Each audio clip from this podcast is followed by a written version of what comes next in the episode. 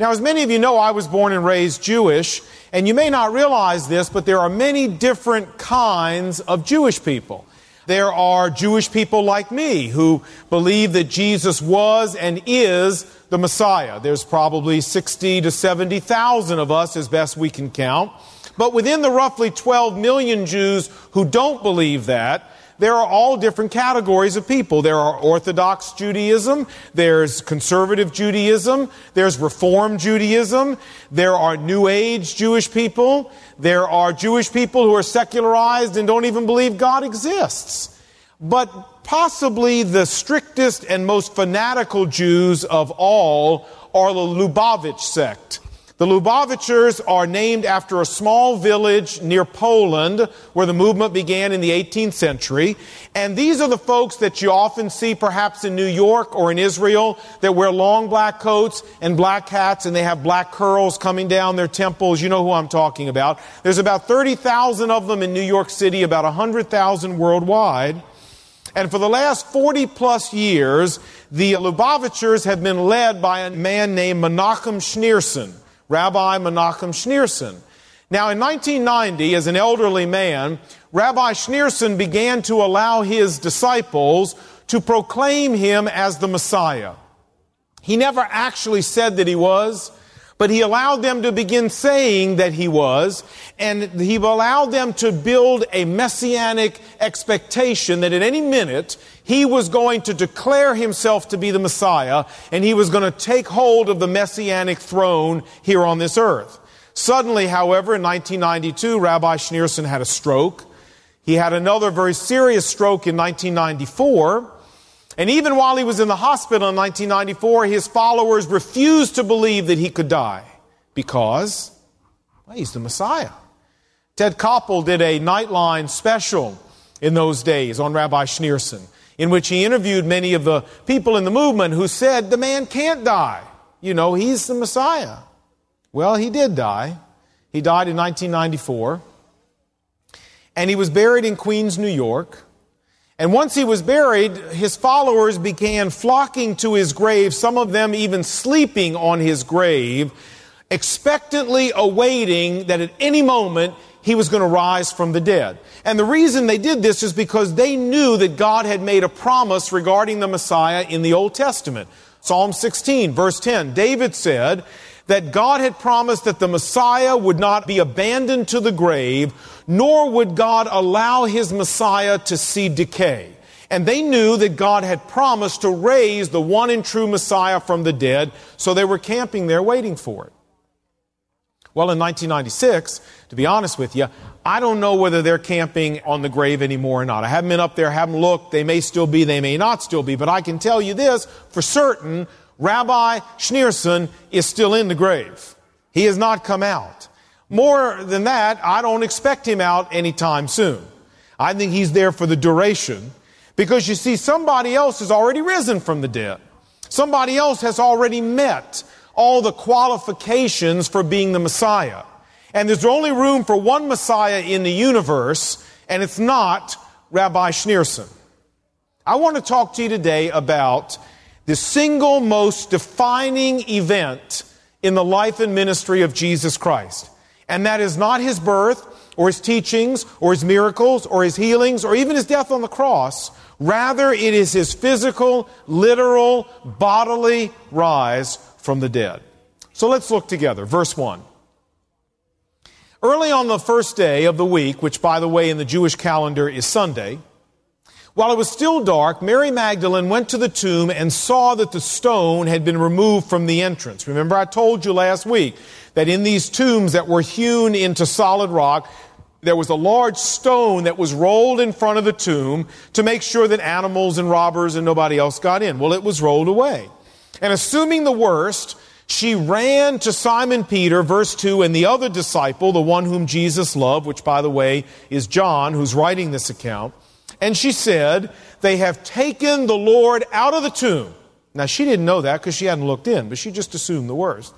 And we don't know where they have put him. Now, how did that stone get rolled away? Well, if you go back and you look in Matthew's gospel, you don't need to turn there, but just listen. Matthew tells us, Matthew 28 verse 2. There was a violent earthquake, for an angel of the Lord came down from heaven and going to the tomb, he rolled back the stone and sat on it. His appearance was like lightning and his clothes were white as snow. And the guards, the Roman soldiers that were there, were so afraid of him that they shook and they became like dead men. The rabbis were so confident that they had, by putting the Roman soldiers there, by rolling this huge rock in front of the grave, that they had sealed this tomb up and that they had secured it against any and all people messing with it.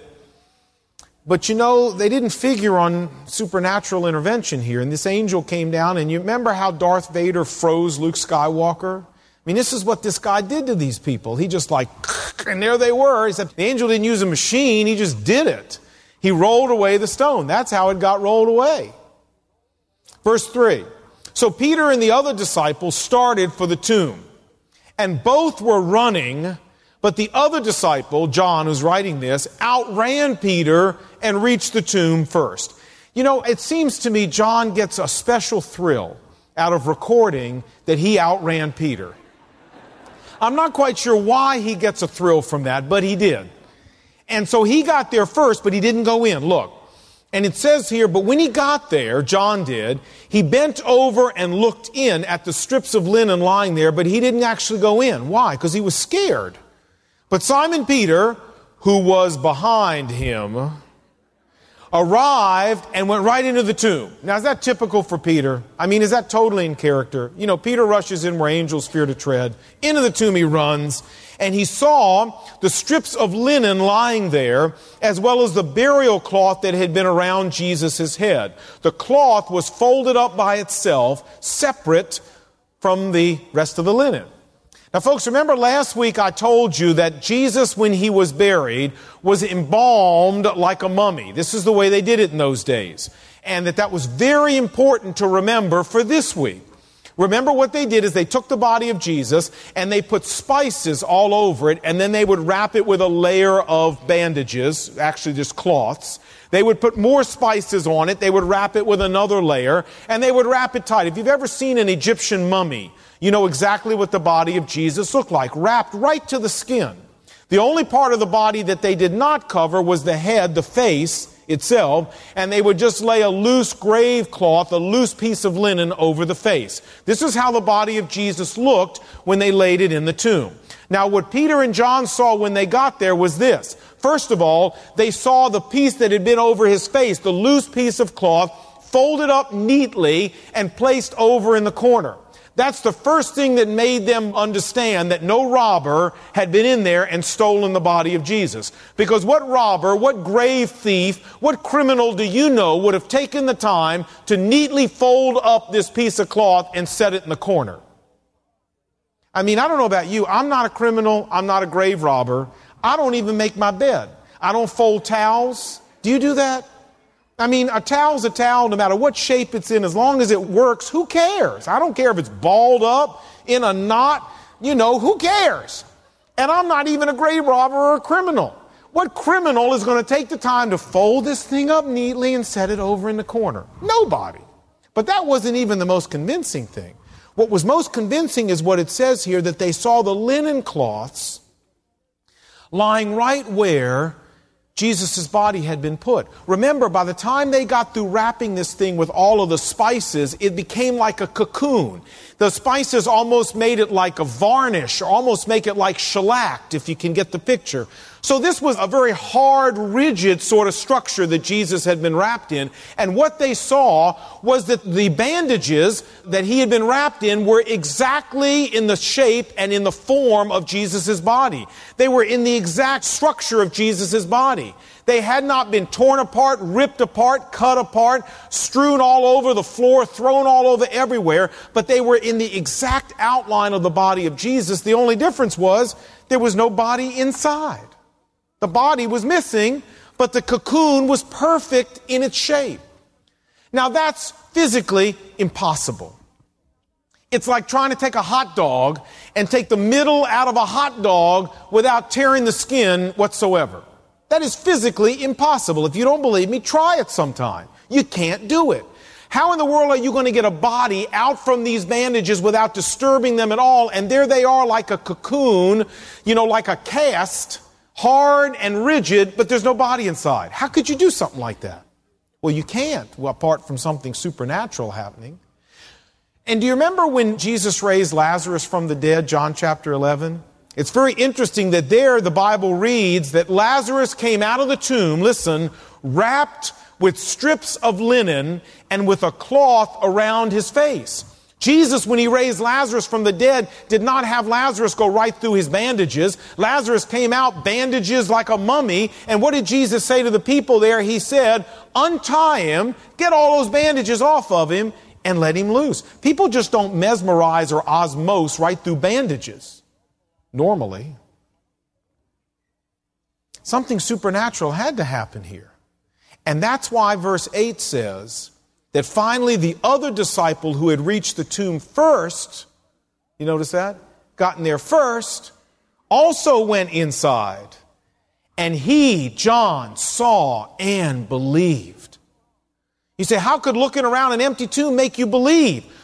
Well, if you look around an empty tomb and you see those bandages perfectly formed and the body just osmosed right through them, and they're not in the slightest bit disturbed, you know something supernatural happened here. Now, the last verse, verse 9 says, They still did not understand from the scripture that Jesus had to rise from the dead. They still didn't get it in all of its nuances. They still didn't have every little fact fit in yet, but they knew. Peter and John knew, man, whatever happened here, it was supernatural. It was a miracle. Now, that's the end of our passage, but it leads us to ask the really important question. And what's that question? So what? That's right. I want to show you something. I had to go to my safe deposit box to get this, and you probably may not be able to see it very clearly in the back, but I'll hold it up anyway. It's a coin. It's a $20 gold piece that I have, and this was given to me by my grandfather when I was about eight or nine years old. It's one of the very few things that I own that my grandfather ever gave me or that he ever owned. And I never forget the details of him giving it to me. I won't bore you with them, but this is one of the few things I have from my grandfather. Now, it's dated 1877, and it's really not worth that much money. It's worth, I don't know, a couple hundred dollars. But the real value, of course, to me is that my grandfather gave it to me.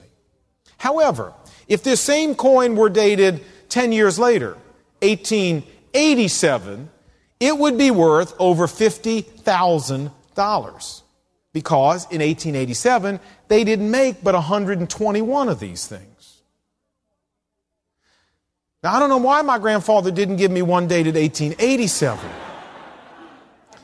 You say he didn't, did he? No, he didn't. If I had one of these dated 1887, I'd be driving my little red sports car. So trust me, I do not have one of these dated 1887.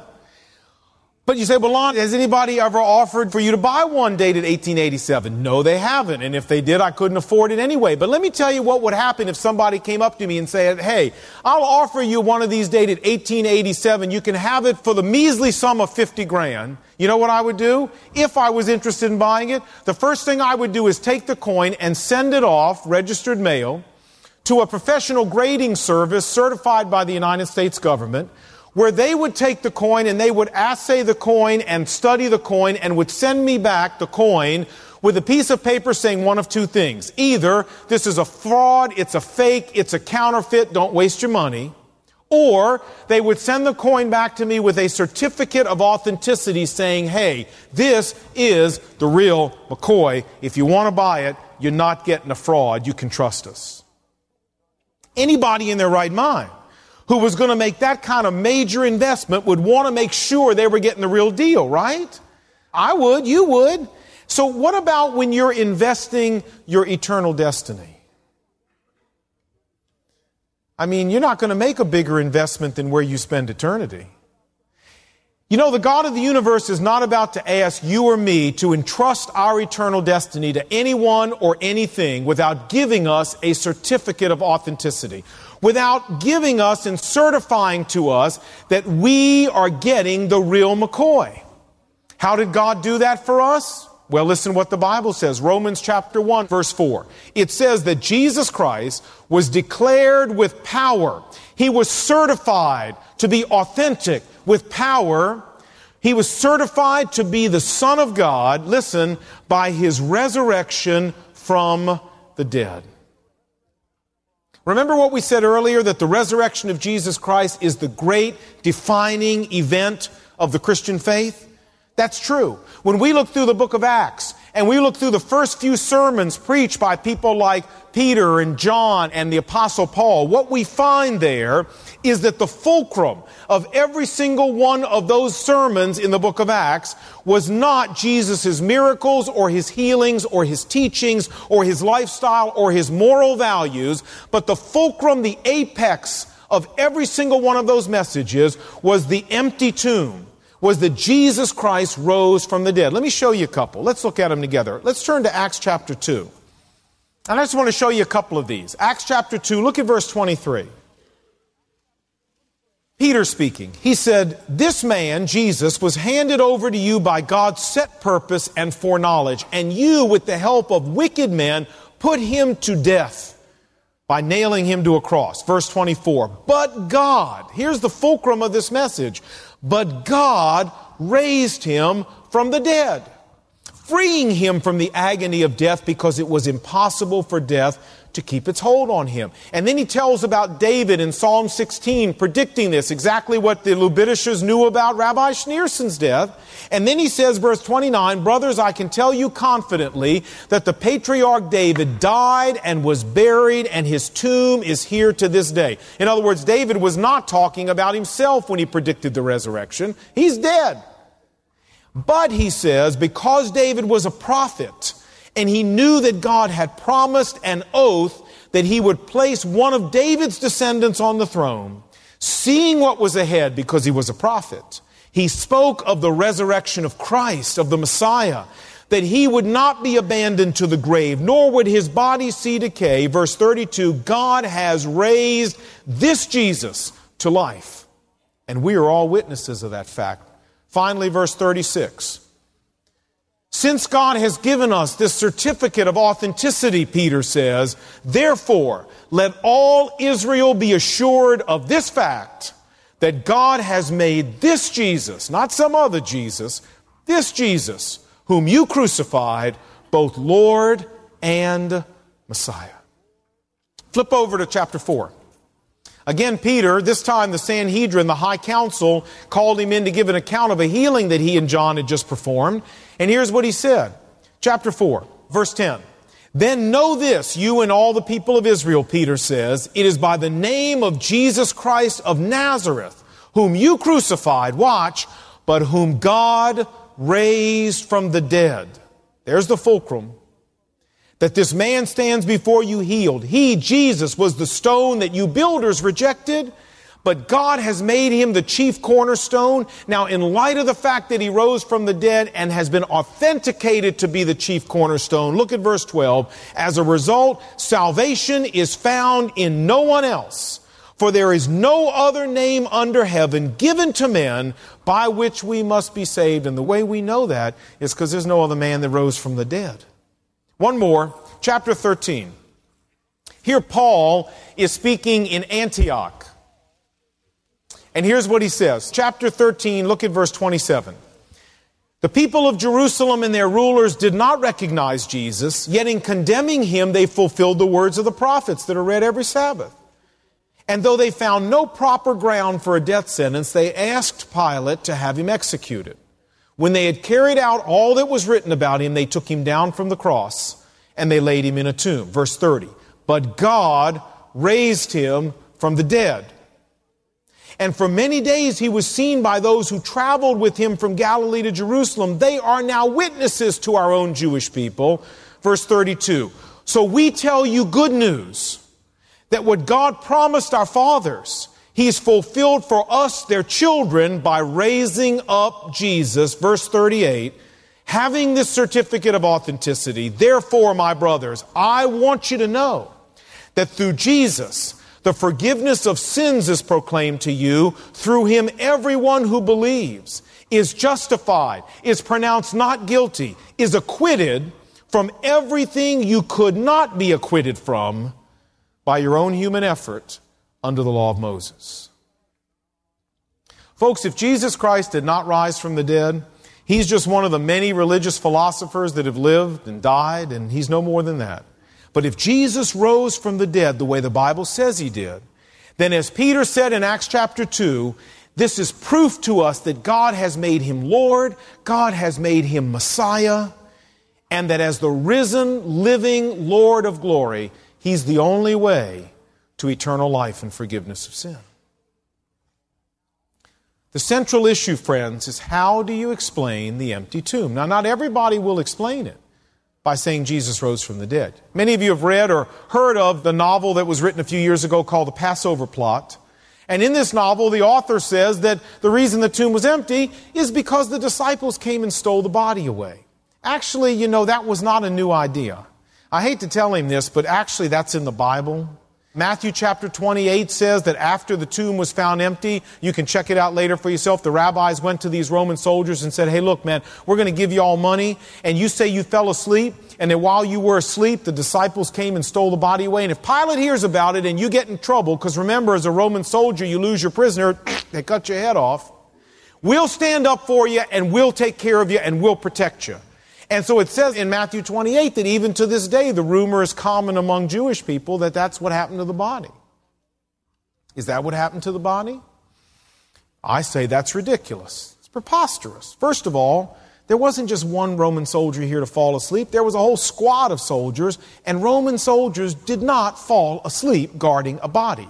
These are the Marines, gang. Marines don't fall asleep when they're on duty. It doesn't happen. And even if it did, the disciples had run like a bunch of scared jackrabbits. They were in no frame of mind to come try to steal somebody. You say, well, maybe they got some money together and bribed the guards. Where do you think they're going to get any money? These people didn't have any money. And the guards wouldn't have taken it anyway. Remember, their life is on the line if they lose this body. You say, well, maybe the rabbis gave them a bribe and the rabbis took the body. You know, actually, that's possible. That could have actually happened. That's a real possibility. The only problem with that explanation is if the rabbi squirreled the body of Jesus away somewhere, once the gospel got going, once it began to spread in Jerusalem, the Bible records all these other things that they did to try to stop the gospel from spreading. They didn't have to do all these other things. They didn't have to beat up Peter and John. They didn't have to kill Stephen. Folks, just go get the body of Jesus and produce it in town square. That's all you have to do and Christianity is over. It's over. Why didn't the rabbis go get the body of Jesus and produce it? I think the answer is pretty simple. They didn't have it. They didn't have it. You know, I told you about the Jesus seminar. Those are the folks that vote with the little colored marbles about, you know, what in the Bible is true and what isn't. Their opinion is that the body of Jesus was eaten by wild dogs. Don't ask me where they get that from. But even if wild dogs ate the body, wild dogs don't eat the bones, produce the skeleton. Friends, here's the point. There is no reasonable, logical way to explain the empty tomb except for the explanation the Bible gives, which is that Jesus Christ rose from the dead. That's the only way to explain the failure of the rabbis to produce a body and stop the spread of the gospel that they so badly wanted to stop. It's the only way to explain the boldness and the bravery and the heroism of the disciples after this. It's the only way to explain the fact that the disciples were willing to die, and they all did die, rather than deny that Jesus had risen from the dead. And the reason they were willing to die for it is because in their minds, they were not following some dead religious philosopher. They had seen the risen Lord. They they had touched the risen Lord. They had eaten with the risen Lord. They had spoken to the risen Lord. And there's no way they were going to stand up and say it didn't happen. Kill me if you want. But I saw him and I talked to him and I touched him. And I know this is true. Now, if Jesus really rose from the dead the way the Bible says, if that's the correct explanation for the empty tomb, I think the implications of that are staggering. We've already seen what they are. Acts chapter 2. Peter said, if that really happened, Acts chapter 2, then that certifies that Jesus and Jesus alone is Lord and Messiah of the universe. Acts chapter 4, we already saw it. If that's really true, this certifies, Peter said, that salvation can be found in no other person, no other place, and no other thing anywhere in the universe. No matter how impressive some religious leader may have been, their tomb is not empty. Jesus' tomb is empty. And as I've told you many times, you follow a dead Savior and you'll end up just like him. This is not a good deal. And it means, third and finally, as we see right here in Acts 13, look at verse 38, that if Jesus really rose from the dead, that God has authenticated to us that forgiveness of sins is proclaimed through Him, and only through Him in the sight of a holy God can we be acquitted for the things that we've done that there's no other way in the world to be acquitted for. If you're here this morning and you've never trusted Christ in a real and personal way, let me say to you, you are trusting something for your eternal destiny. I promise you, you're trusting something, whether it's some other religious system or whether it's your own good works or whatever it is. You're trusting something to take care of you once you leave this life. But if you don't have another explanation for the empty tomb other than the one the Bible gives, if you don't have a good explanation for the empty tomb, then in my opinion, the empty tomb is certification to you that whatever you're trusting is a dead end street. It's not going to work. The empty tomb is there like a big neon sign saying, This is the way, this is the way, this is the way, this is what works. And I love what Peter said in 2 Peter 1. He said, We have not followed some cleverly devised fable. This is not a, bunch of hocus pocus, but we were eyewitnesses to his majesty. We ate with him, we touched him, we saw him, we talked to him. You can cut my head off if you want, but this is not a hoax. And if you haven't trusted Christ as your personal Savior, I would urge you, unless you can come up with a better answer for the empty tomb than I can, I'd switch if I were you. I did a funeral not too long ago, and a friend of mine who goes to church here named Gordy Langley works for the energy department, and the man that I did the funeral for worked for a consulting firm that did some work with the energy department. So a bunch of people that work with Gordy came to the funeral. Well, when they got back from the funeral, Gordy said, How did it go? You know, I mean, and they said, You know, that guy Solomon who preached that, that you know, him? yeah, I know him, he's a friend. He said, You know, that guy Solomon managed to offend every Muslim and every Jewish person in the entire audience. And my friend was like, Ooh, that's not good. So we were having dinner with Gordy and Sue. Brenda and I were not too long after that. And Gordy told us about this. And Brenda reacted and went, Good grief, Lon, what did you say? What did you go in there and do? Did you tell racist jokes? I mean, what did you do? Now, see, you got to understand. To make this story make sense, you have to understand that my wife Brenda believes that offending people is one of my spiritual gifts. Now, it's not actually listed in the Bible as a spiritual gift, but nonetheless, she actually believes this is one of my spiritual gifts. And so she was like, What did you do? What did you say? Well, I said, You know, I don't know. I mean, all I went into there and said was that Jesus Christ is the only way that you can get to heaven. He's the only way you can get eternal life. He's the only way that you can get forgiveness of sin. That you can't get forgiveness of sin by way of Muhammad or Buddha or Joseph Smith or Mary Baker Eddy or Rabbi Schneerson or anybody else. That's all I said. Well, you say, Lon, in this politically correct, pluralistic, diversity driven world of ours, how can you justify such a position? Ah, it's very simple to me. Buddha's tomb isn't empty. Muhammad's tomb isn't empty. Joseph Smith's tomb isn't empty. And as we've already seen, Rabbi Schneerson's tomb isn't empty. But the tomb of Jesus Christ is. And I think that's the good news that we have to proclaim to a world. Folks, as long as the tomb of Jesus Christ is empty, we never have to worry we never have to worry that we're going to share it and it's going to let us down. We can proclaim this message with confidence. What's more than that is I don't think that we just can, but I think we must. We must. This is not just a privilege. I think it's a solemn obligation we have to people in our office and people in our neighborhood and people in our school and people in our family because everybody in our office, everybody in our neighborhood, everybody in our school, and everybody in our family, for every one of those people, the empty tomb is the only hope they've got. And it's the only source of assurance anywhere in the world. I don't think there's a greater joy anywhere than walking with somebody up to the empty tomb, inviting them to look in and having them believe and having God go to work changing their life. I don't think it gets any better than that. But that's not just a privilege. I see it as a solemn duty that when God opens the door, I step in and I share. You say, Are you ever scared? Sure. You ever nervous? Yeah. Do your armpits get wet? Of course.